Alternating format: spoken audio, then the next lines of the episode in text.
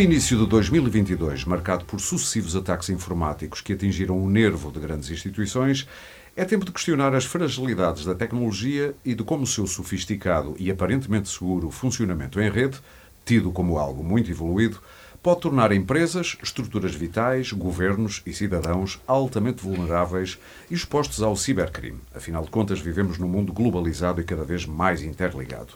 Os cibercrimes não só cresceram em Portugal e no mundo, como estão mais requintados. De que decorre esta ameaça? Dos nossos comportamentos dependerem cada vez mais do digital? Ter um telemóvel no bolso é o equivalente a ser um alvo em movimento? Estarão as instituições mais centrais na vida dos cidadãos, como os hospitais, as universidades, os bancos e os serviços da administração pública seguros? Há cultura de cibersegurança em Portugal? Eu sou o Aurélio Gomes e hoje, no Pode Pensar, o podcast da DEC Proteste, vou tentar perceber a dimensão real desta ameaça, com três convidados. Lino Santos, coordenador do Centro Nacional de Cibersegurança, Dalila Araújo, vice-presidente do Observatório de Segurança, Criminalidade Organizada e Terrorismo, e ainda Wanda de Jesus, diretora executiva da Portugal Digital, é uma estrutura de missão do Governo para acelerar a transformação digital do país, implementando as medidas previstas no Plano de Ação para a Transição Digital. E começo já por si, Lino Santos, uma das pessoas que é de imediato chamada a tomar conta da ocorrência, digamos assim, quando surgem ataques informáticos. Tem sido um início do ano, de ano particularmente trabalhoso para si, imagino. É comparável a outros períodos ou estamos de facto a viver algo inédito em Portugal? Em termos de números de ataques. Antes de mais, boa, tarde, obrigado Aurélio. Queria cumprimentar também aqui os meus colegas do painel, é um gosto estar aqui convosco. Um, nós temos vindo a assistir a um incremento sustentado do número de, de incidentes em, eh, em, Portugal que são tratados pelo CNCS e pelo seu Serviço de Resposta a Incidentes. Tivemos, relativamente ao ano anterior, um incremento de cerca de 80% em 2020, portanto, o primeiro ano de, de pandemia, e note-se, temos alguns dados que apontam, inclusive, para que os picos do número de incidentes coincidem com os períodos de maior confinamento, o que é algo que, que, que merece alguma análise. Tivemos um aumento, novamente, de 30% em 21, relativamente a 20, e nestas primeiras seis semanas de, de 22 temos, relativamente à homóloga aqui, um incremento de 100%, portanto, uma duplicação no número de incidentes que tratamos neste período relativamente ao mesmo período do, do, do ano passado. Isto pode-se dever e deve-se com certeza a dois fatores que são distintos. Um deles é que de facto temos uma maior dependência da tecnologia, uma maior utilização da tecnologia e, por conseguinte, uma, uma maior superfície de ataque para estes agentes de ameaça poderem explorar. E, por outro, um efeito colateral de, do Centro Nacional de Cibersegurança ser mais conhecido, ao longo do tempo eh, também nos chegam mais informações de incidentes. Portanto, é como fazer mais eu, testes, tem mais casos positivos. Obviamente, ou seja, temos aqui um, eu acho que é um cúmulo das duas situações que leva a estes, a estes indicadores. Pela sua linguagem corporal, que é uma coisa que quem nos está a ouvir não vê, eu não diria que o Lino está muito preocupado com o que se passa. Ou é só impressão minha? Um... Não quero dizer que também está despreocupado, não é isso. Mas uh, eu venho para aqui como após, eu e a Maria João Marim, que é quem está comigo na preparação disto, assim um bocado apreensivos. É uh, pá, o que é que se passará de repente, esta explosão de ataques, e ataques muito mediáticos, alguns deles. Uh, mas diria que pela sua pose, linguagem física, expressão facial, não diria, não diria que está muito à, à beira de um ataque de nervos. Vá. Eu diria, agora mexi-me na cadeira, para quem nos está a ouvir, um, eu, eu, eu diria que são ossos do ofício, vá lá. Um, Já está vacinado. Nós, nós, temos tido, temos tido efetivamente uma, uma forte intensidade no número, de, no número de incidentes, temos uma equipa relativamente pequena, o que coloca, obviamente, alguma alguma pressão no dia a dia do, Alô, do governo, trabalho. Aumentem o número de pessoas deste departamento, é o que eu estou a ouvir. Mas por outro lado, por outro lado, é importante dizer que, do ponto de vista da sofisticação dos ataques, do ponto de vista da oportunidade destes ataques, não temos uh, assistido a um incremento deste grau de sofisticação. Ou seja, Uh, o que nós assistimos foi efetivamente a dois alvos bastante mediáticos uhum. uh, neste início de ano e que de alguma forma tornam isto um game changer na, na, na situação mas não sinaliza que mesmo alvos mediáticos, nomeadamente a Vodafone, nomeadamente a empresa e outros, mas estes são talvez os mais conhecidos, não quer dizer que a segurança é vulnerável. De, se, porque o cidadão põe-se logo a questão, e eu falo pelo cidadão comum, sou um, tipo, se a Vodafone, que deve ser atacada todos os dias, e finalmente conseguiram entrar em grande lá dentro, uh, como é que é connosco? Isto não, não posso fazer este salto? Não, nós temos é que estar conscientes e, e, há aqui um efeito um bocadinho contraditório que é eh, estes incidentes até ajudam a ganhar consciência na sociedade para, para, para a situação. Portanto, temos também que, de alguma forma, uh, uh, felicitar é, por isso. Ou mas seja... esse argumento poderia, eu, desculpe estar a ser chato, mas este argumento eu poderia dizer mesmo da bomba de Hiroshima. Bom, foi uma chatice, morreu tanta gente, mas olha, pelo menos alertou para, para os terríveis efeitos da, do nuclear, vá. Ou seja, o, o, o, que, eu, o que eu queria Sim. dizer relativamente a isso é que uh, eh, um, eh, é importante e temos um déficit de consciência por parte dos cidadãos e por parte dos uh, gestores, dos decisores das nossas organizações relativamente à importância ou à centralidade que a cibersegurança uh, deve ter no, no seu negócio. Exatamente por causa daquele, daquela ligação de dependência que eu acabei de, que, que, eu, que eu disse inicialmente. Sim, sim. Ou seja, não há uma. E nós observamos nisso, observamos que o incidente da Vodafone, por exemplo, teve um efeito cascata em, em serviços críticos, como o funcionamento do INEM, ou, e, sim, e não sim. sabemos num conjunto de organizações que de repente ficaram sem comunicações. Agora, existe uma solução para isso. E a solução passa por, depois de ganhar a consciência, investir em mecanismos que aumentem a resiliência e diminuam a probabilidade disto acontecer. E agora respondendo só àquela questão que eu acho bastante importante, partindo do princípio que isto pode acontecer a qualquer um. Sim. Ou seja, não é pelo facto de eu ter a tecnologia state of the art, a última tecnologia do ponto de vista de segurança que constrói os muros mais altos à volta do meu castelo, que eu não vou ter um incidente, que não vou ter uma falha, Uh, e, e, e, como tal, uh, não vou de alguma forma ter uma disrupção na prestação do meu claro. serviço que possa ter este impacto mediático. Ou seja, por um lado, preparar para diminuir a probabilidade de sucesso dos agentes maliciosos. Mas quem diz agentes maliciosos também diz uh, desastres naturais e outras situações que possam provocar este tipo de falhas. Sim. E por outro, estar preparado para que quando o incidente ocorra eu tenha um tempo de recuperação bastante Muito curto. Bem. E o exemplo da Vodafone é singular neste segundo aspecto. A Vodafone teve um plano de comunicação aos seus clientes e à população em geral muito eficaz e teve um plano de recuperação uh, do, do incidente, ou seja, de reposição à normalidade, bastante eficaz. Agora, Vodafones há poucas, como disse. Agora, pois. vamos aproveitar este momento e estes canais eu já vou, para... Eu já vou alargar a, a discussão, mas só queria... Eu continuava a falar até ao fim, não é? Já não, não é só isso, não, mas ainda quero perguntar-lhe assim especialmente isto. Não lhe faz confusão, ou pelo menos não, não põe a pensar, Portugal está em cerca de 101 países, isto no relatório semestral da S21SEC, acho que é assim que se chama esta empresa de cibersegurança, eh, que é um dos principais fornecedores de serviços de cibersegurança na Europa. Portugal ocupa o 31º lugar de países mais afetados por ataques de ransomware, num total de 101 países, ou seja, estamos na primeira metade de cerca de metade dos países do mundo, que são cerca de 200, vá. Em 101 estamos em 31 Isto, o que, o que, é, que, o que é que pensa disto? Um, Temos esta ideia. Sucedidos, eu confesso que não li essa estatística. É, 31 em 101. Mas ataques bem-sucedidos ou tentativas de andar? Confesso que não sei. O que eu tenho aqui é mais afetados é. por ataques de ransomware. Porque nós também estamos em 14 pelos positivos, não é? Sim, mas a minha pergunta é neste sentido. Curioso, temos esta mania, estamos assim, este país pequenino que não interessa a ninguém, só para o turismo e pouco mais, e de repente tanto interesse de ciberataques ou de cibercriminosos é estranho. Não, não, não, não são não. isso que os números indicam que haja um interesse okay. especial em, em, em Portugal. Um, agora, uh, o, o, os casos de, de ransomware que nós temos vindo a tratar são praticamente todos, digamos, a temos meia dúzia... é melhor explicar para quem não, não está a ouvir, possa não Muito saber. É pedido, é pedido de resgate, vá.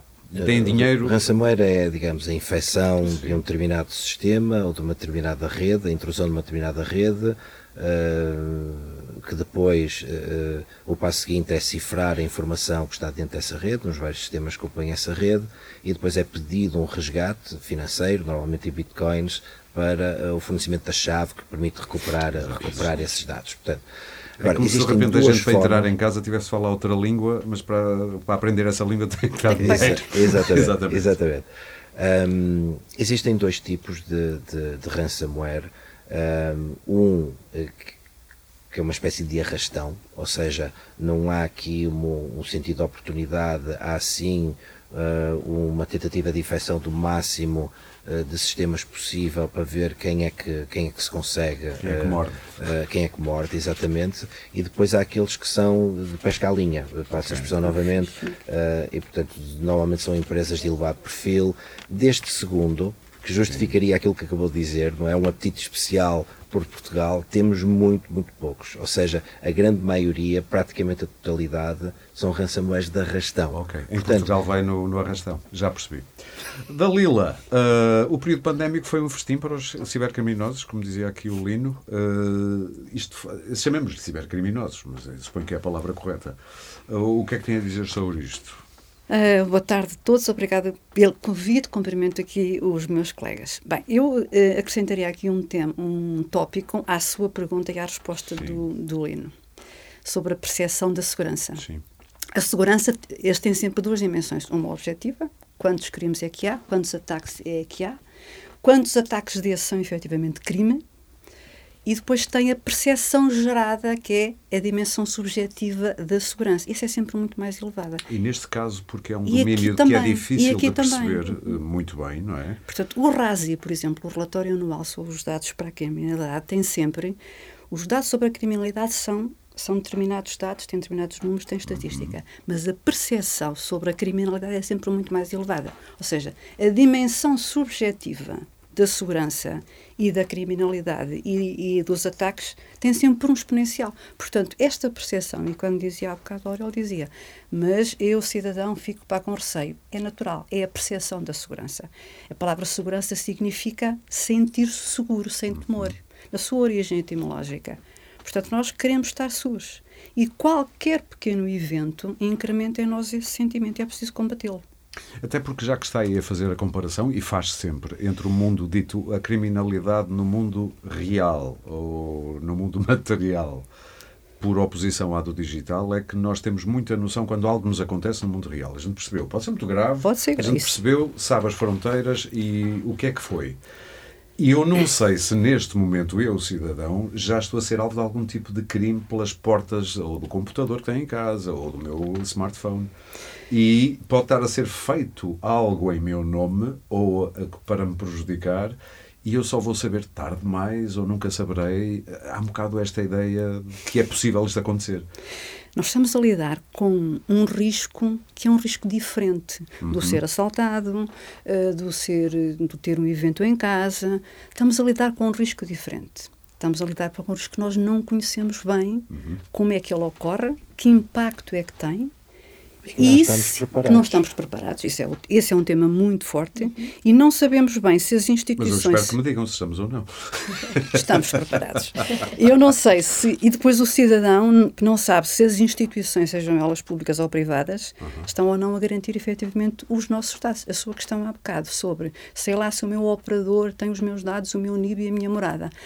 Tem a sens... Não tem a garantia não tem a confiança Quando a própria de que as empresas... diz que aparentemente os dados dos clientes não foram tocados, eu não claro, gostei do aparentemente. Claro, claro. Foi a única coisa que me fez impressão. E ainda não mudaram o discurso, porque eu Não, percebi. não mudaram, não. Se nós, se nós somos assaltados, vamos à, Força de Segurança e, e vamos comunicar aquele evento. Uhum. Registamos o nome e tal, e sabemos que, ali, que houve ali um dado, um evento que é crime, Sim. mas que nós o identificamos bem. Aqui não. Deixe-me. Uh, o, que é que é, o que é que é preciso para que aconteça um ciberataque? Ou o que chama um evento ciber? Que eu gosto mais para desta ah, questão. Okay. É um evento Estou a aprender ciber. algumas coisas. Evento um ciber. evento ciber. Okay. É preciso que haja uma vulnerabilidade tecnológica, uma vulnerabilidade associada ao, ao comportamento humano e uma vulnerabilidade processual. Qualquer uma destas condições. Mas não é ou, é, é não é, é e, é ou. É, exato. Qualquer uma destas ou. Pode. Mas o ou já fazia. Fazendo uma analogia, o que é que isto vai querer dizer para de forma simples? Se eu abrir uma fechadura com uma chave que não é da fechadura, é uma vulnerabilidade tecnológica. Uhum, claro. A chave abriu. Sim, sim. E, portanto, é tecnológica. Se eu entrar em casa e deixar a porta aberta, e a casa for assaltada, é uma vulnerabilidade de comportamento. Eu não fui prudente. Deixa-me introduzir um número. 40% dos incidentes que É tratamos dizer. exploram o fator, fator humano, e Humano, comportamento. completamente, completamente. Se eu tenho o hábito de deixar a chave debaixo do tapete, é processual. Está mal o processo. Se eu deixo a password em cima para a minha secretária e não faço o clean desk, isto é processual. E, portanto, pode acontecer um ciberataque, um ataque ciber, um evento ciber com qualquer uma destas circunstâncias. Qual- O que é que é o ponderante? O que é que pondera mais? A estatística está aqui. Portanto, os comportamentos humanos são a zona mais vulnerável. Mas isso eh, diz-nos alguma Mas coisa. isso diz-nos alguma coisa. E podemos falar de ciberliteracia, se quiser, ou E aí- por aí. e aí- Mas aí é uma pergunta. E- mas eh, depois isso também tem a ver com a desmaterialização do mundo físico, parece ser uma Ah, porta escancarada para isto. Como... A transição digital tem um ritmo. E, era, eu, Tem um ritmo. eu ia passar a seguir para a É o banda, lado, que é o departamento. o lado eh, da institucional ou das políticas públicas ou do direito mesmo. Sim. Não andam ao mesmo ritmo. Portanto, a tecnologia para evolui e o Estado e as instituições têm um outro ritmo. Portanto, a tecnologia vai mais à frente. E nós estamos politicamente nós- com muita vontade, eh, o governo está, eh, e isto nem sequer é uma, o que eu estou a dizer, não é ser contra ou a favor, é uma constatação. Ah, está com muita vontade de fazer a transição é digital. Não, claro, eu tenho que ter o espírito aberto, por muitas vezes que tenha medos, como todos nós teremos. Mas, até porque há aí muito dinheiro a distrito da, da célebre bazuca para a Para- transição digital. Ah, mas eh, algum deste, deste- alguma desta informação eh, pode levar eh, a estrutura de missão a que a, Dalila, de que a Dalila faz parte? A Wanda, a Wanda. A Wanda, peço desculpa, a Dalila, estivemos a falar. A que a Wanda faz parte a pensar em vamos desacelerar, não digo parar, desacelerar um bocadinho, take, como se diz em inglês, take a step back and breathe. Eh, portanto, dar um passo atrás e respirar e ver eh, se vale a pena irem a toda a velocidade. Aurélio, essa pergunta é ótima para mim. Primeiro, ó, olá, os meus colegas de painel. Eh, é ótima porque quem me conhece sabe que a palavra desacelerar não, não vai comigo. Eh, depois, eh, nem, nem é uma coisa que eu consigo. É um léxico que não me. Sim, sim, não sim. me Não lhe assiste, não, como não me dizem. assiste, não me assiste. Um, depois sabe também eh, a, minha paixão e, o que eu- e como eu acredito no poder transformacional e de que não temos volta como sociedade para evoluir e neste caso Portugal para acompanhar e para convergir com a Europa Uhum. e com o resto do mundo e se queremos competir melhor eu, eu acredito efetivamente que o digital é a única forma também eh, ajudou a minha missão, eh, porque eh, o Plano de Ação para a Transição Digital, que coordeno, como disse, na, na função que tenho, foi aprovado numa semana antes do início do, do Covid e do confinamento. Sim, sim, Como sim, existia. sim. O que é que aconteceu nos últimos dois anos? É que nós tínhamos 12 medidas emblemáticas, passámos para 28 e, portanto, nós acelerámos e muito. Porquê? Porque houve, aquilo que o Lino dizia, a consciencialização de que o mundo não vai voltar para trás. As empresas perceberam que o caminho para não morrer era digitalizarem-se, nos processos, na forma como entregam os, ao- os produtos aos clientes. As pessoas perceberam que para ter alguns serviços, eh, mesmo as compras online, um aumento exponencial, e portanto que começaram a perceber que era possível trabalhar a partir de casa. Portanto, tudo isto foi a consciencialização de uma coisa que eu já falava na minha vida antiga, na- das tecnológicas Minha vida antiga. na minha vida antiga de- das tecnológicas, que era, que eu gosto muito desta expressão, eu acho que o Lino também, que é o perímetro. O tema aqui é o nosso perímetro de segurança, que antes era a casa físico, era a casa e o escritório, deixou de ser o perímetro da casa e do escritório, passou a ser o perímetro da identidade digital. Sim, sim. Eu hoje em dia Que é preocupa-me que mais. era quase como se, se quem acreditar em espíritos, o roubo da, da- da, alma. Vá. Eu vou-vos ser sincera, Sim. hoje em dia preocupa muito mais, mas pronto, sou eu, e, e sou muito mais cuidadosa com a minha identidade digital, onde é que guardo as minhas passwords, como é que as partilho, se uso uh, o, multi, o Multifactor Authentication, ou seja, várias formas de autenticação, e tive ontem uma tentativa, como tantos outros, de daquelas, recebi aquele SMS que alguns de vocês Uma encomenda. uh, uma encomenda encomenda, para pagar sim. os 2 euros. E eu, como sou absolutamente viciada, tenho pelo menos duas encomendas por, eh, por semana a ser entregues, mas de repente eu, eu até, eu até achei o máximo, isto foi ontem, Lino, e eu pensei, fiz o primeiro passo e eu, "Ah, não, não está identificado, depois fui ver o URL e eu mais um. daqueles que Ou seja, era mas falso. chegou a carregar no- não, no link? Não, carreguei Ah. no link, mas isso não, foi o, não era o malicioso. O tema Sim, ali é que eles estavam a querer que entrar com os meus dados do cartão de crédito, pagar os 2 A euros. seguir é que vinha a maldade. A maldade Mas alguns eu- links já são Não, maldosos em si. já são sim, sim. maliciosos, sim. Sim, alguns já. Alguns já por si podem Sim, ser. sim, sim, sim. Não, mas corri correr risco, correr, sim, sim. Ah, e portanto, o que acontece é que de facto, e reparem uma coisa, estamos a falar de- do quão atentos nós temos que estar. Portanto, o tema da identidade e, e este tema do perímetro, e isto era difícil há dois anos, era mais difícil de explicar do que hoje. Uhum. Porque os próprios bancos, havia um conjunto de instituições que continuam, continuavam a proibir as pessoas trabalharem a partir de casa, a utilização de VPNs, de. Virtual Private Networks, não é? que as pessoas poderem usar o acesso à, à- ao virtual ao escritório a partir de outros sítios. Porque deixe-me só fazer um parênteses. Isto do que, eu, do que eu falava da pandemia ter sido, parece que, um potenciador do ciberataque, não é só por termos mais tempo e os criminosos Não, também não, mais não, tempo. era Não, porque É estamos todos em rede. É não isso mesmo, ou seja, Exatamente. porque o efeito de rede e a consciencialização de que não há turning back, porque o mundo está digital e quem não os- ficou mais claro e portanto hum, e portanto para mim o tema da desta hum, alteração de, de pensamento sobre o que é que é a nossa o que é que é realmente o que é que nos torna mais vulneráveis hoje em dia se é eu deixar a minha porta aberta ou se é de facto a possibilidade De de, violarem link. as minhas contas bancárias, sim, sim, sim. violarem a minha privacidade e para fazer, muito importante, e fazerem-se passar por mim.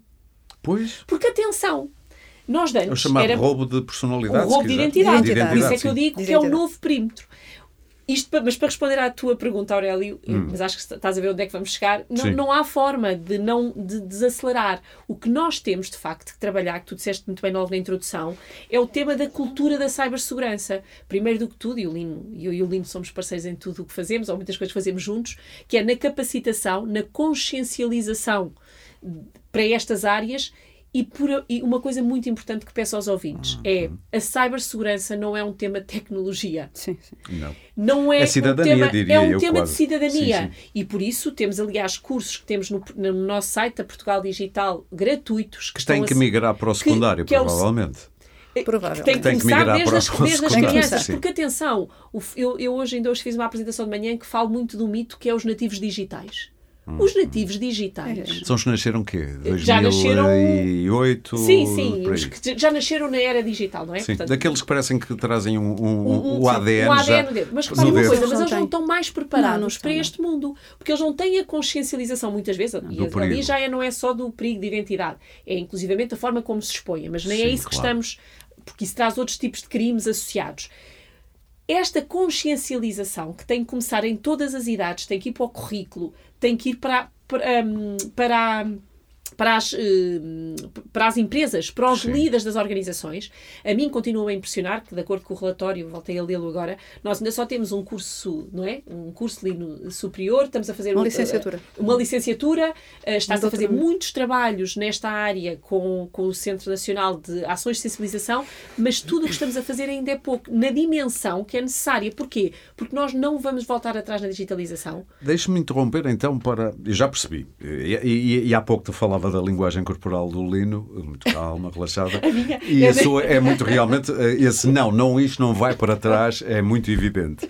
Mas então deixe-me meter aí uma areazinha. Vamos lá. Uh, quando sabemos que hum, instituições centrais e fulcrais uh, de uma sociedade, eu estou a falar de, por exemplo, este o hospital uh, de Ponta Delgada nos Açores em 2021 que obrigou uh, o hospital a desmarcar, ele foi sofreu Uhum, um ataque e teve que desmarcar várias consultas, houve atrasos nos resultados dos testes, houve agora também uh, Sim, o sim. ataque ao Germano de Souza, os laboratórios. Quando começamos a perceber que pode haver ataques que podem pôr em causa o funcionamento quase de um país ou de uma sociedade por, por umas horas, por uns dias, isto não obriga mesmo a repensar? Obriga, os meus colegas já falaram sobre isso de maneiras diferentes. Como Sim. dizia a Dalila, processos, a capacitação para mudar a cultura e as pessoas perceberem, Uhum. porque grande parte dos, hum, dos ataques, como dizia o Lino, os 40%, que eu até acho que já foram mais, esse número varia entre 40% e 60%, dependendo dos estudos, são de facto de eh, formas de atuar que levam aos ataques. Ou seja, são muito poucos os ataques que têm a sofisticação tecnológica ou que são difíceis de resolver que não se resolva por processo ou por pessoas. Portanto, está na nossa mão. Está na mão dos líderes das organizações uh, preparar, antecipar esses ataques e depois, como o Lino já disse há pouco, preparar planos de contingência quando acontecem em várias circunstâncias. Parece que as pessoas, eh, por exemplo, empresas privadas, estão dispostas a gastar dinheiro nisso? Aí é que está. É, É, o orçamento. Sim, sim. É. Sobre, sobre isso eu tenho algo a dizer. Força? Eu também. Sim, sim. É que o Centro Nacional de Cibersegurança tem uma função regulatória É, naquilo que supervisão. Claro. são o, o, o, aquilo que são os prestadores de serviços essenciais e Pois o é que são verdade, as na- na nova operações de infraestruturas críticas. Ou E seja, nesse sentido, e estamos aqui num- numa lógica de bem-estar social, não é? Identificando aquilo que são, seja público ou privado, os prestadores de serviços essenciais ou os operadores de infraestruturas críticas, ou mesmo funções do Estado que são, que são essenciais, esses estão obrigados a ter um elevado patamar de cibersegurança. E isto significa. Mas todos nós sabemos, não é pôr em causa o seu departamento, mas todos nós sabemos, ou temos este, pelo menos, clichê sobre Portugal, que a fiscalização raramente funciona. Devemos ter esse medo também em relação E ainda não começamos essa fase. Estamos numa fase pedagógica, estamos numa fase de dar instrumentos Mais a do que estas fiscalizar e penalizar, sim. mais do que fiscalizar ou de aplicar coisas. Sim, estamos sim, numa sim, sim. fase essencial. Aliás, neste momento estamos a percorrer o país com um roadshow a explicar a todas estas entidades, a mais de 450 entidades, o que é o regime Públicas e jurídico, privadas? públicas e privadas, o que é o regime jurídico de do ciberespaço, quais são as suas obrigações, o que é que Exatamente. significa um elevado patamar de cibersegurança e que instrumentos é que nós já temos hoje para os ajudar a atingir esse Deixa-me patamar. fazer, eu já passo à Ah, portanto, Agora entusiasmo meu. Não, e deixe-me só complementar ainda neste linha, ó Nilino, e além de, estarmos a fazer, além de estás a fazer isto para os sistemas críticos, juntos criámos aquilo que é o selo de maturidade digital para a área da cibersegurança também para as empresas. Muito bem. Portanto, elas têm um checklist de facto Tem um grau de maturação de também. maturidade. Sim, de Elas- maturidade, e, nós, sim. e nós, consumidores, podemos interagir com empresas, cada vez mais, que tenham esse nível de Há confiança. também muito esta ideia de que, hum, no que toca à cibersegurança, estamos todos nas mãos de empresas privadas que fornecem serviços de segurança. Havendo até teorias da conspiração. Ah, muitos destes ataques são feitos pelas empresas de segurança porque depois tornam-se necessários e lá vêm eles salvar. Uh, quando, quando mistificante é este argumento, Lino? Antes de mais, é uma concorrência desleal, tendo em conta os salários. Exatamente. Mas, Falou o mas, funcionário público. mas é, um, é um facto, Sim. é um facto que eh, especialistas nesta área são um recurso escasso. Eh, o que torna difícil implementar estes instrumentos que acabamos de dizer. Ou seja, temos é que olhar para as empresas privadas que fornecem estes serviços como catalisadores de- de- da- do, do sistema, não é? Ou seja, hum, assegurar uma função ou, ou implementar medidas de cibersegurança de caráter obrigatório no âmbito do regime jurídico Uhum. podem ser implementados in-house com recursos próprios ou podem ser implementados de forma partilhada por empresas, por empresas Mas privadas. como- Interessa é ter esse patamar e ter esse controle Mas implementado. tal como no crime do mundo físico, que entregamos à polícia ou ao Ministério Público, uh, no mundo digital Mas também contratamos a ProSeguro ou outra, passando a publicidade. Sim, mas não para fazer investigação, é mais. Não, não, Não, investigação não. é as Sempre entidades não. competentes, é uma, Polícia- a investigação Polícia é a Polícia Judiciária. É sempre, era pelo essa a minha dúvida. Público. Muito Sim. bem. Dalila, desculpe lá, Não, mas ah, ainda voltando atrás um bocadinho, tinha aí uma coisa para dizer. O papel do Estado, Sim. que é o tema para que estamos a falar aqui, as empresas privadas. O nosso ordenamento jurídico, ou seja, eh, a Diretiva Europeia que vem de 2016, a sua transposição em 18, a primeira lei sobre a segurança no ciberespaço e o regime jurídico, obrigam a administração pública, os prestadores de serviços digitais, um mercado em linha e, e os operadores e os serviços essenciais. Portanto, a legislação que há, do ponto de vista das políticas públicas, obriga, não obriga as empresas privadas. Obriga, eh, não é muito claro naquele conceito do, do, do mercado em linha, porque as empresas hoje todas vendem mercados online. Portanto, Mas as isto para o cidadão online. é uma informação muito importante, porque eu, quando dou os meus dados pessoais a uma empresa É uma privada, empresa espero privada. que eles façam tudo para os proteger. A empresa privada Se a lei não protege. obriga, não deveria obrigar? Porque estamos a lidar com informação tão sensível? Esse, esse é um tema, é um tema, eh, é, o- é, é aquele tema eh, que opõe mesmo do ponto de vista político. É o Mas é papel isto do que eu queria Estado. que é o às papel do vezes a Estado. Wanda e a missão que ela representa me respondesse. Porque isto é importante. É, Quando eu digo. deixa- eh, Raul, Deixa-me só explicar esta questão do mercado em linha. Estamos a falar de stores, ou seja, Estamos a falar de computação, estamos a falar no mercado online, estamos a Não falar do é mercado online, nós estamos a falar. A, Não é crítica. ela vender Não, produtos vender online. produtos online. Não, é evidente, com é evidente. mercados. Mas quando nós compramos um produto online, sejam sapatos, você compra um sapatos online, está a dar dados. Tá. Pronto, está a dar Está dados a uma empresa. dados. E tem que ter uma política Uma de empresa. privacidade adequada Ora, está. As empresas. Mas se a lei não obriga Não. Há, Aí- há um Não, grau de segurança em empresas privadas, não, como estava a não tem este regime, Atenção, não tem este regime. Mas o LIM tem isso.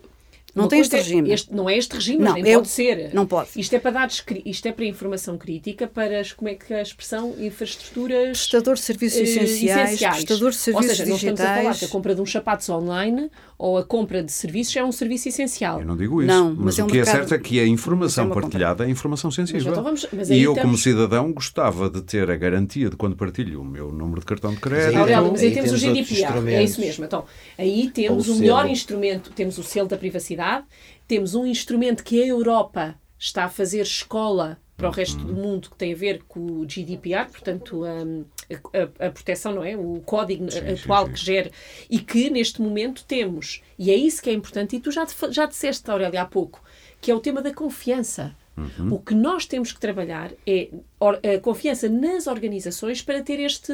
O que é que eu recomendo a quem não tem essa confiança e quem não conhece as instituições? E por isso estamos a trabalhar. O selo da maturidade digital tem quatro vertentes para ser eh, digitalmente maturo. Sim, sim. E pode ser prata, ouro ou bronze nestas, nas, dimens- Sim. nas três dimensões, nas quatro dimensões. São elas a cibersegurança, que é que já está em prática, a privacidade, a sustentabilidade e hum, portanto, a, a- a acessibilidade. Porque nós também não podemos fazer eh, sites e que não sejam acessíveis a todas as pessoas.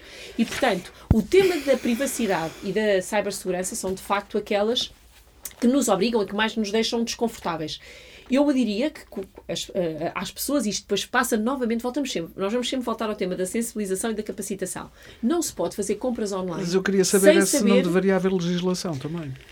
Ou seja, o Governo deveria promover, Vamos- no que estava a não. dizer há pouco a Dalila, legislação que torne eh, quem quer fazer comércio online, seja ele qual for, que o torne mais seguro, com investimento próprio das empresas. O investimento das empresas e não do. Quer dizer, o Eu não estou a Estado, dizer que o Estado devia. Não, eu não, pergunto-me não, é se não o deveria Estado obrigar o estas empresas a serem mais seguras, ponto final. E Oh. eu acho que vai em dire... É assim, reparem uma coisa, nós estávamos a falar dos serviços críticos e o Lino acabou de explicar É, eu acho que nós que estamos essa- em 2000. É essa a diferença que nós é o temos que tempo. fazer. Aquilo que são serviços Exato. críticos, temos um regime Isso obrigatório. isso sim. De 2000 Isso- 18. Mas eu, no 18, fundo, estou a perguntar se vale a pena fazer essa no outro, separação no outro completamente. setor, no outro Sim. setor Tem que que ser não presta serviços essenciais, ou seja, cuja disrupção não tem um impacto societal relevante, Uhum. uma coisa é falhar a Vodafone e de repente temos meio 4 milhões de clientes E sem telecomunicações, Sim, sim. serviços Sim, a não poder sim. operar, etc, etc. Outra coisa é uma Outra empresa que coisa vende é a loja sapatos, que vende sapatos, vende está três sapatos. dias sem, sem comunicações. Mas vamos Para voltar isto o regime é Mas vamos voltar. voluntário e os instrumentos são voluntários. É esta a são grande voluntários, diferença. é isso mesmo. Ou Muito seja, bem. Era isso que eu queria saber. É, ou seja, Ok. o selo, a própria reconhecimento do selo, as empresas devem querê-lo, porque os, os- nós consumidores, também sou consumidora, vamos ser mais exigentes. Eu não vou comprar numa loja online. Mas temos que saber que esse selo existe, porque eu Temos acho que a maior claro. parte das pessoas nem Não, sabia. mas ele também é novo. O que estou a dizer é, tu- tu- todos estes processos, nós temos que, como sociedade, Muito bem. eh, preparar-nos para... Dalila. Mas opcionalmente. Mas hum, a própria diretiva, o próprio Conselho, vai rever a primeira diretiva SRI, que é 2016, e a, e a tendência é para alargar a obrigatoriedade às empresas privadas. Certo. Porque quando nós temos um interface qualquer para com uma Vou empresa começar privada. finalmente a fazer compras online, coisa que eu não faço. Quando nós temos um interface com uma empresa privada, seja a do sapato, ao supermercado, ou as compras Sim, que sim, nós sim, fazemos, sim, sim. portanto, nós estamos a disponibilizar informação individual. E estamos a, a- a facultar Uhum. dados pessoais. A Carta dos Direitos Digitais tem no seu artigo Uhum. um princípio que é o direito. hum, o direito à segurança no ciberespaço de todos os cidadãos. fomos Isso, diz ao Estado, diz ao Estado, você Estado, devem fazer políticas públicas Criar as condições, sim. que salvaguardem os direitos individuais dos cidadãos. Através do Centro Nacional de Cibersegurança. Está Isso, expresso. isso, isso. Pronto, eu, Lino Mas a- através, dar eu trabalho, aí, é? eu aí, caro, caro diretor, tenho aqui uma nuance. Tenho uma nuance. Vamos lá- que é, lá tenho uma nuance. eh, tenho uma nuance. Ou seja, hum, portanto, as eh, obriga a que o Estado eh, possa promover políticas de proteção de segurança do ciberespaço. Uhum. E, portanto, este é um princípio, ou seja, eu vou ao supermercado ou vou a um sítio qualquer fora dos serviços essenciais e estou a dar dados pessoais e, e a instituição está a agregá-los e está, e está a arquivá-los né, numa cloud, essa sim, que está regulada e o serviço Mas isso é proteção de dados, não é? Que é um bocadinho mas, ao lado. mas de Sim. qualquer maneira, as instituições estão a arquivar dados em cloud. E aí o regime de que, estamos a- de que falamos há pouco tem exigências e requisitos para os prestadores de serviços em cloud. Portanto, isso está no próprio regime jurídico. E bem, e muito bem. Hum, A nuance está onde, então? Para nuance está. Quando nó- nós, estamos a falar de evento ciber, um, um evento ciber é um ataque que pode ou não ser crime, mas ele é sempre um, é um ato ilícito. A intrusão no seu telemóvel, a intrusão no computador Mesmo é um, que não seja para fazer nada. mesmo é um ato ilícito. A invasão, A invasão da propriedade. de propriedade. Portanto, eh, e quando nós temos uma, um ato ilícito no mundo físico, ele é comunicado às autoridades. dizer. Ele é comunicado às autoridades. E no O mundo Centro Nacional- cibernético? no mundo cibernético, o, o- O estu- o estudo que o, que o centro fez diz que as pessoas desconhecem o canal de 80%. comunicação. 80% Eu tenho desconhece o canal de comunicação. O que é que quer dizer com canal de comunicação? Como comunicar Como isto? comunicar? Ciber- É, é, é o Ministério Público, é a APJ, eh, o centro recebe, o centro recebe eventos ciber. Não, fa- não vai investigar. Faz ali algum trabalho e, portanto, depois a investigação é para a Polícia Judiciária, para a unidade que tem, que é a unidade de investigação, sim. eh, eh, que é o cibersegurança eh, e os crimes informáticos. Portanto, o tema da cibersegurança, ou seja, a segurança no ciberespaço, do meu ponto de vista, tem que ser tratado, tem que, tem que passar para o sistema de segurança. Tem que passar, E do porque que é um sabe crime. do sistema de segurança, Porque é um o- crime. o que- eu sei que vocês estão numa posição complicada para responder a isto, mas Não, não, de todo. Eu estou ah, o completamente- nosso Ministério Público ou o Departamento da Polícia Judiciária ou outra que investiga Aurélio, estas genericamente, coisas estão genericamente- preparados para... Claro, claro que estão, claro que estão. Genericamente. Já o que vou é o ali, já vou ali. O que é o sistema de segurança O interna em levantou logo o Portugal? dedo em riste. A Europa tem estes modelos, eh, e bem, de, de um Centro Nacional de Cibersegurança, que é uma entidade que faz a supervisão e que faz a regulamentação e que faz a pedagogia, portanto, ou seja, tem muito. eh, é prática nos países europeus, é este modelo. Mas este modelo, mesmo quando quer fazer estatísticas, vai buscá-las à PJ para ver quantos crimes é que houve eh, de cibercrimes. Portanto, ou seja, o esteja à modelo- vontade para responder. o modelo tem que evoluir. Eh, a segurança no ciberespaço tem que evoluir para dentro do sistema de segurança interna. O que é que é o sistema de segurança interna? Simples. O sistema de segurança interna é o conjunto de serviços e forças de segurança a que garantem a Sim. segurança Ou física seja, ao dando cidadão. ao cidadão a noção de que isto é tratado como se fosse Como se outro, um crime, outro crime qualquer. qualquer. Como se fosse outro crime qualquer. E esta, podendo até Tem- ser falsa tem- esta tem que ser- percepção, mas pode, mas não é a que percepção que existe, parece. Não é, não é. Mas diga, Lino. Não é. Sim. eh, Deixa-me só acabar, Ah, Deixa-me sim. só acabar. Para o seu raciocínio.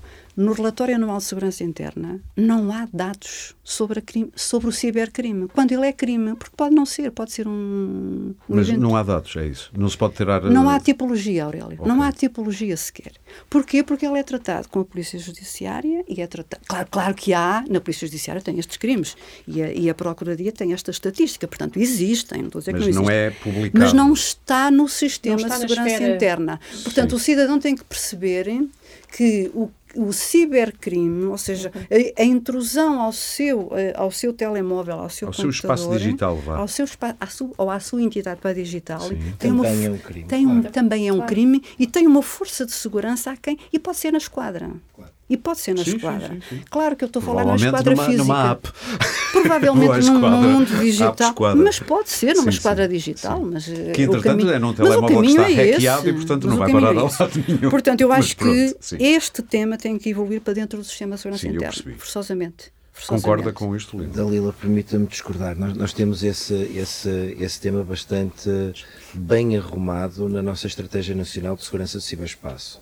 E ela chama-se uma Estratégia Nacional de Segurança do Ciberespaço e não uma Estratégia Nacional de Cibersegurança, porque permite reunir um conjunto de domínios e de atores que têm responsabilidades distintas, mas extremamente importantes na, vamos chamar ocorrências, na, na repressão deste tipo de ocorrências. Uh, temos, por um lado, uma componente de proteção e de resposta a incidentes que tem um objetivo de continuidade de negócio. Ou seja, a nossa função como equipa de resposta a É incidentes. que o mundo não para. Sim, É, sim, é que o mundo não para, ou pelo menos que os impactos sejam menores. E isto implica hum, análises forenses, implica perceber o que é que se passou, implica perceber quais são o que se chamam os indicadores de comprometimento, para depois ir proteger outras daqueles mesmos modos operandi. Uh, temos uma componente uh, judiciária e judicial que tem por objetivo, obviamente, fazer a investigação criminal, porque quase sempre estamos perante um ilícito criminal e, portanto, identificar autores e levá-los à justiça. E estamos bem preparados nesse E depois ainda temos outras. Sim, eu sei. Só Mas estamos bem concluir- pre- preparados no departamento policial. Muito Não, rapidamente. eu, acho, eu acho que nós, em todas estas áreas, precisamos de reforçar, de reforçar os meios. Portanto, não é só na minha, na, minha área. Precisamos, de facto, de ter meios que permitam uma ação, uma ação eficaz. É clara a tipologia de pessoas ou organizações que estão por trás destes ataques? Eu já vou querer saber se o que é que se deve fazer com os ataques, especialmente nós, publicamos, Mas nós, nós publicamos um relatório anual. Eh, muito rapidamente, quais são as grandes categorias? Temos, temos quatro grandes categorias. Uh, script Kiddies, portanto, miúdos que começam muito cedo a experimentar coisas sem saber muito bem qual é que é o impacto das coisas que usam. não me acredito. Uh, eu estou aqui no andar- meu computador. oh, estou na NASA. Não, na, na NASA não Estou a- diria. na NASA não diria, Mas supermercado. mas em alguns sites menos capazes em Portugal, Sim, sim. sim, aliás, sim, há- sim. há- tínhamos então de brincadeira que havia um site de um partido político, de uma, de uma conselhia que era usado como, como banco de teste destes grupos. Ahm, Mas é uma brincadeira ou foi, ou foi verdade? não foi verdade. Ah, ok. Ahm, era recorrente. Sim, sim. Portanto, hum, portanto, temos este script key, disse, portanto, qual é que é o objetivo aqui? É, For the é, é curiosidade, for the fun É claro, e sim. no limite peer reputation, ou seja, Sim, reputação entre pares, Sim, sim, sim. medalhas, Quem é que faz um etc. ataque melhor? É que Exatamente. consegue? É, usando o lingo de Nova York é street Depois cred. temos, dá temos, credibilidade depois na temos rua. um grupo que tem uma mensagem Sim. política associada, muito parecido, mas que tem uma mensagem política associada, que são os activistas, ou seja, a reunião entre as técnicas de hacking e o ativismo político. Nem sempre o fazem reclamando depois a autoria. Isso. Sim. Às vezes a intenção é mesmo criar o, o- a confusão, Não, uma- ou uma- normalmente fazem o. Fazem. Mais Uma uma, vez, É? estes, estes- indivíduos adoram vangloriar-se. Sim. E às vezes, muitas vezes, são apanhados no momento do- de, de se vangloriarem. Ah, Ah, percebi. Portanto, têm as suas redes sociais, têm os seus, os seus grupos eh, e, e Fui publicam eu os feitos. na. E depois zangam-se. Não depois digam a ninguém. E depois zangam-se entre eles.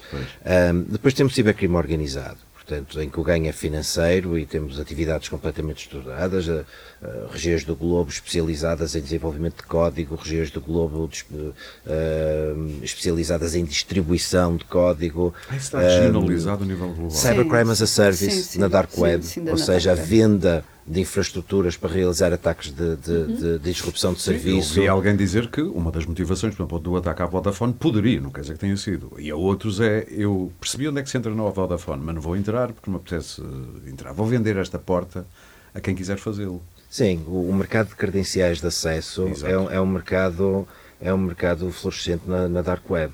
Credenciais de acessos que muitas vezes lá está é o fator humano, eh, é O a crime aqui partilha está das onde? credenciais. É na só da terminar- porta. Deixa-me só terminar o último. É estamos a ficar sem tempo, E já depois estou temos, a- depois temos a agentes estatais eh, ou, digamos, agentes criminosos ao serviço de agentes Políticos. estatais. Digamos, o, aqui é uma Os vantagem russos, como agora se competitiva resume, é os russos. uma vantagem competitiva Sim. sobre outro, sobre outro Estado. Portanto, temos Sim. estes quatro, estes quatro fatores de ameaça com diferentes modos operandi e com diferentes objetivos.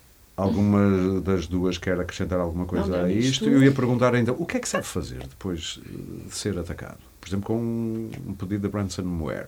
Ou melhor, com um pedido de, de resgate, depois de ser lá encriptado o site em que, em que a gente trabalha. O que é que se deve fazer? Eu sei que Depende vocês é vão que dizer, se- não, se é faça. preparou a casa? Quantas Sim. casas alternativas tem? Comunicar às autoridades. Isso é Comunicar às primeira. autoridades, Isso é a primeira. portanto, tipicamente ao Centro Nacional de. Cibersegurança e à Polícia Judiciária, hum, e, eh, e depois eh, avançar com um plano de, de recuperação. Nunca pagar. Que é caso a Não. caso, ou seja, se estiver a falar especificamente do ransomware, acho que nenhuma das nossas autoridades aconselha o pagamento de resgate. Sim, sim. Pois, mas há gente a fazê-lo. Ah, isso não sei. Pois é, porque se soubessem, era crime. É crime pagar a ransomware. Olha, devo dizer que na administração pública é extremamente difícil pagar um ransomware. Pois, Tem, que fazer consulta não? pública. Tem que... Um procedimento público. Mais uma vez, a expressão facial do Lino devia ser a stand-up comedian. Tem aí um futuro. Ahm, e quanto à ciberliteracia?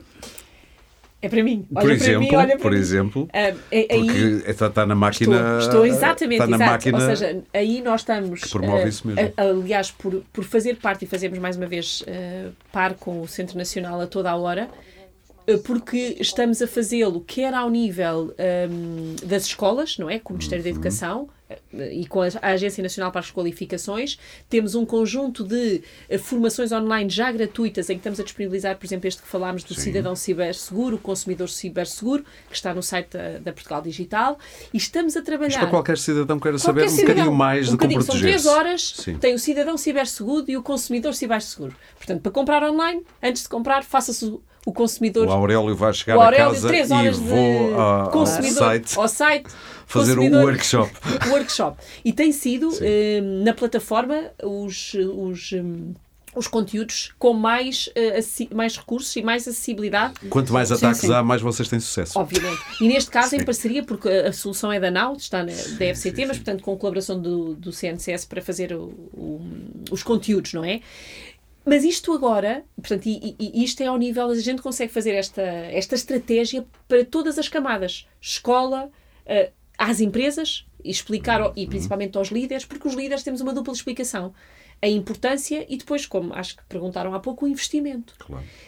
é impossível hum, achar-se que não se consegue abrir uma, uma nova forma de, de trabalhar, de negociar, sem investimento. Se pensam que têm a segurança à porta, também têm que ter segurança Exatamente, nas ou seja, eu de neste momento eu diria, eh, eu não vou estar a ser provocativa que sou, que é, em vez de termos as câmaras, se eu tiver que escolher um investimento entre câmaras De eh, videovigilância. de videovigilância ou cibersegurança, Também podem ser hackeadas, não é? Podem, mas o que eu estou a dizer é Se uma se e a minha outra- informação estiveres toda cada vez mais na cloud e na infraestrutura, o meu problema não é físico, o meu problema é, portanto, eu transferiria o Mas investimento. aí é importante a tal análise de risco. Claro, seja, porque eu tenho que dizer os dois riscos, não é? o segredo está, uma transição digital deve ser acompanhada Uma de uma análise, análise claro, de risco e da implementação Claro. de medidas que mitiguem, Mitiguem os novos riscos. E Que da é pedagogia para estar E atento a esses riscos. São para- três dimensões. Exatamente. Portanto, já ficamos a saber onde é que podemos ficar a saber mais para Sim, nos protegermos em Já várias fiz vários áreas. cursos da NAU. E eu perguntava à Dalila e depois também ao- ao Lino, e para terminarmos, eh, o que é que, depois disto, de ir a ver os workshops disponíveis para, para não ficar tão vulnerável, o que é que acha que há pequenas coisas que o cidadão comum que interage todos os dias com o seu telemóvel, com o computador e com outros sistemas eh, deve fazer? Ou estar atento a? Olha, eu estou de acordo que esta, que esta sensibilização e esta formação nós aprendemos todos a fugir do risco. Não atravessamos a rua num sítio qualquer. Claro. Não Hoje vamos- em dia, com toda a gente a olhar para os telemóveis, já não é assim. tam- também, não entramos na praia para com a bandeira vermelha. É uma questão para a segurança. Não, nós aprendemos Temos que a, aprender. a sair do risco. Aqui também temos que aprender. E é desde a escola. As crianças, assim, com 8 anos hoje, têm todas telemóveis, têm smartphones. Alguém lhes ensinou como é que se Quais protegem são os riscos? Quais são os riscos? Quais são os Um site, de ir à internet. Portanto, formação, sensibilização, sensibilização. E as empresas, muitas vezes, para proteger o seu próprio negócio e os seus clientes, Claro. elas próprias investem. E aí não deve ser o Estado. Mas, deve- mas deve também ser- se- só depois destes ataques é que começamos a falar, a ouvir falar Não muito é de bem, segurança. Aurélio, não é bem. As Ao empresas nível- reguladas têm hoje já, Sim. o sistema financeiro, os seguros têm hoje, as entidades reguladoras E- e- obrigam, A banca. obrigam. A banca seguros um também, nível A banca, seguros sim, também. sim, Banca e seguros. Bancas e seguros. Portanto, tem um nível de exigência no- no- nos ITs. Que é curioso na que não ouvimos falar de ataques à banca, Não, assim, com tanta facilidade. Não, porque eles têm uma regulamentação, Porque já já têm uma têm, regulamentação têm muito uma infraestrutura, têm requisitos mesmo do ponto de vista da entidade reguladora, a que os obriga a fazer reportes, a ter um, a ter um SOC, um sistema de, de um, na sua infraestrutura. Muitos utensílios tecnológicos, muito um- procedimento e muita formação. As empresas hoje têm formação nos seus colaboradores, têm políticas de compliance, de auditoria, têm hoje as empresas reguladas, porque nem sequer abrem, nem sequer a banca, tipicamente, e os seguros também, porque ge- gerem dados de pessoas. E, portanto, essas E têm... os soft targets? Tipo, é- e Exatamente, estamos a falar de exatamente. universidades, por exemplo. As universidades Também, também, mas eu admito que não tenham essa. Mas aí elas estão. Mas a administração pública é obrigada, está dentro deste regime jurídico Sim, sim. que o Lino falou. Sim. Portanto, as universidades. Coisa diferente é dizer, têm recursos. Pois. Sabemos hoje que os Estados, nesta nisso. matéria, têm outsourcings, ou seja, os skills que são precisos São pagos a terceiros. são pagos a terceiros, são pagos a Privados. empresas. Sim. E isso levaria-nos a outra discussão. Pois, eu são sei, os eu sei. providers Eu há da bocado abordei a cibersegurança. coisa um bocadinho, os providers de É, segurança são os muitas vezes providers de sim. segurança, onde é que está a ética? E, E de facto. isso, sim. É, Eu lembro-me falar da sempre dos ética. dados do, eu lembro-me sempre dos dados do censo que foram passear por uma empresa americana, talvez por engano. Está bem, mas isso como- também a União Europeia vai resolver isso, vai deixar, não vai permitir a que os dados fiquem fora do espaço europeu. Muito bem. O mail, os Gmails e não sei o quê Tudo cá. vão ter que ficar cá. Uma cloud, Portanto, peço isso desculpa, é- uma cloud isso é outra europeia e não uma cloud sabe-se lá onde. Sim, faz parte, faz parte da estratégia de soberania Faz ou da parte, autonomia, faz, da autonomia estratégica da, da União Europeia, de facto não depender de, de outros espaços geopolíticos para Exatamente. aquilo que Estamos é, a que é aprender isso essencial da para pior maneira com o gás, com as máscaras, com os eh, ventiladores. Aprendemos isso tudo nos últimos dois anos. Não depender de espaços exteriores à Europa, A mas, mas continua. Sim, mas de- deixa- deixa-me focar um bocadinho nos instrumentos. Uhum. Como disse, como disse eh, há pouco, eh, nós temos tido uma atitude pedagógica e de, e de desenvolvimento de instrumentos para ajudar as organizações a fazer este caminho de transição digital de- da forma mais eficiente possível, porque acreditamos que não há uma boa transição digital sem que ela seja feita com, com cibersegurança. Na, na componente de formação, nós vamos arrancar em setembro com uma Academia de Cibersegurança, com uma oferta de 42 cursos e É lá. quatro percursos Para formativos para ajudar, para ajudar estas 450 organizações que são aquelas que se tiverem um ataque grave, uma disrupção, tenham um impacto societal. Estamos a eh, falar, eh, por exemplo, também de soft sentido. targets, eh, chamadas. Eu não sei como é que se traduz soft target. Eu sei traduzir, mas é alvos fáceis, suaves. Nós estamos, estamos a falar das empresas que prestam serviços essenciais. Muito bem. Portanto, é, é- é- é esse o nosso foco Ok. e é aí que nós, que nós estamos a trabalhar. Portanto, quatro percursos formativos eh, com o objetivo de dotar eh, essas entidades das capacidades necessárias para atingir o tal elevado Nível nível de de cibersegurança. Vamos ao mesmo tempo criar uma rede de centro de competências, uma em cada região do país, sete no conjunto, incluindo as duas regiões autónomas, eh, que vai, de alguma forma, dar consultoria às organizações a encontrar o fin- financiamento, a, a- a escolher os instrumentos que devem usar, ahm, apoiá-las no percurso que eles têm a fazer neste crescimento de, de- de maturidade. Ao mesmo tempo, nós, Centro Nacional de Cibersegurança, vamos eh, criar as capacidades eh, de perceber melhor, de ter melhor visibilidade sobre o que é que se passa no ciberespaço e dessa forma poder eventualmente até antecipar ataques. Isto implica também ter mecanismos de comunicação rápida. Ou seja, a questão da notificação que foi falada há pouco sim, sim, parece sim. assim uma formalidade. Vou preencher um requerimento ser e rápido, enviar.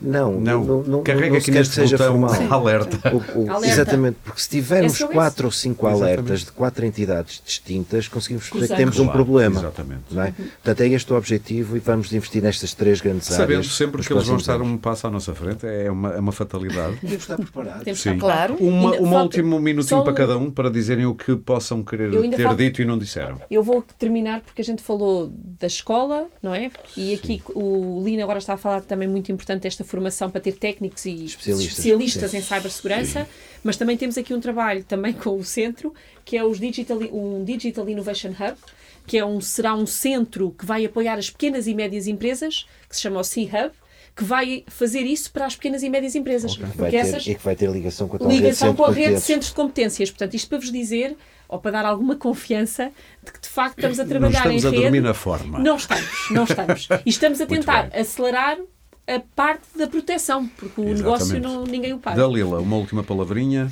Bom, este, hum, a cibersegurança é difusa e o crime de cibersegurança é muito difuso. Já aqui fizemos um programa sobre o voto eletrónico e a palavra é essa, não é? Que Ah, nós, é? quando Ah, vemos não sei. votos físicos, é uma coisa. Pois, Outra coisa é saber eh, que está numa pena. Estamos a falar aqui de um, de um crime que Hum. tem uma, uma configuração e uma natureza que é volátil e que nós não percebemos o ato em si. Portanto, isso também dificulta. Mas, E eh, dificulta a psicologia também da coisa. Dificulta. Sim. E dificulta mesmo a própria ação para as instituições e para todos. É, é um caminho. eh, o, o ciberataque não é, um, não é um cisne negro, portanto era previsível. Ou seja, a transição digital trouxe isto atrás. Não é uma coisa que a gente diga, não estávamos à espera, estávamos. Isto era previsível e é previsível que a evolução tecnológica também evolua uhum. no lado negativo da evolução tecnológica. Portanto, a evolução tecnológica tem um potencial enorme e não pode parar, isso eu também estou de acordo, mas é preciso que caminhe ao lado a proteção uhum. das infraestruturas da empresa, do Estado uhum. e dos direitos, que não falamos disto hoje, dos direitos, das liberdades e das garantias e do Estado de Direito. Já estamos aí para o lado da proteção de dados. Da proteção de dados. Exato. E até da, da integridade das instituições. Da integridade exatamente. do Estado, do modelo do Estado e das democracias. Portanto, isto é uma Nós tipologia... sabemos o que aconteceu nos Estados Unidos sabemos, por influência, supõe-se que russa, acho que posso dizer isto, sabemos, sem ter amanhã um processo, ou a tomar uma água e ficar meio enjoado. É melhor não, é melhor não, não, é melhor não continuar. Arriscar, é melhor não continuar. Com, com mas este é um tipo de crime que põe em causa uh, direitos, liberdades e garantias que nós não falamos aqui, nem a ética uh, não é. falamos mesmo do, do, perigo deste ciberpaz Isso será para um outro podcast, provavelmente. Esse é muito interessante. É, é, Incorpora-se neste, mas é lateral também, a vida, já é outra A política, Sim. os atos eleitorais, a manipulação de resultados políticos, as fake news associadas está, às democracias e à emergência dos populismos. Portanto, este é um uhum. tema uh, muito importante uhum, para o que estivemos hoje aqui a falar. Lino. Sim, só, só, se calhar até, até pegando nas, nas palavras da Dalila, uh, reforçar a importância desta visão holística da cibersegurança. Ou seja, um, não é só defesa nacional, não é só segurança interna, não é só mercado, e não é só direitos humanos, é precisamente tudo isto. Exatamente. E, portanto, é, é, é, importante ter esta visão holística porque é a melhor forma e é o melhor contributo E é uma bela maneira de reabilitar a palavra holística que antes das terapias alternativas já existia, mas depois foi absorvida por as terapias alternativas que, que lhe deu má fama. E até que, enfim, que aparece a palavra holística bem aplicada num contexto com lógica. Muito obrigado aos três. Muito obrigado. Obrigada obrigado também. por esta importante discussão e obrigado também a quem nos ouviu. Já sabe, pode subscrever e seguir este podcast em Spotify, Apple Podcasts, Google Podcasts, SoundCloud ou qualquer plataforma de podcast que utilize no seu telemóvel ou computador e pode ainda ouvi-lo também em deco.proteste.pt. Este episódio teve coordenação editorial, como sempre, de Maria João Amorim, produção de Sandra Borges e foi gravado e produzido nos estúdios da Índigo. O Pode Pensar da DEC Proteste regressa em breve com mais ideias para consumir.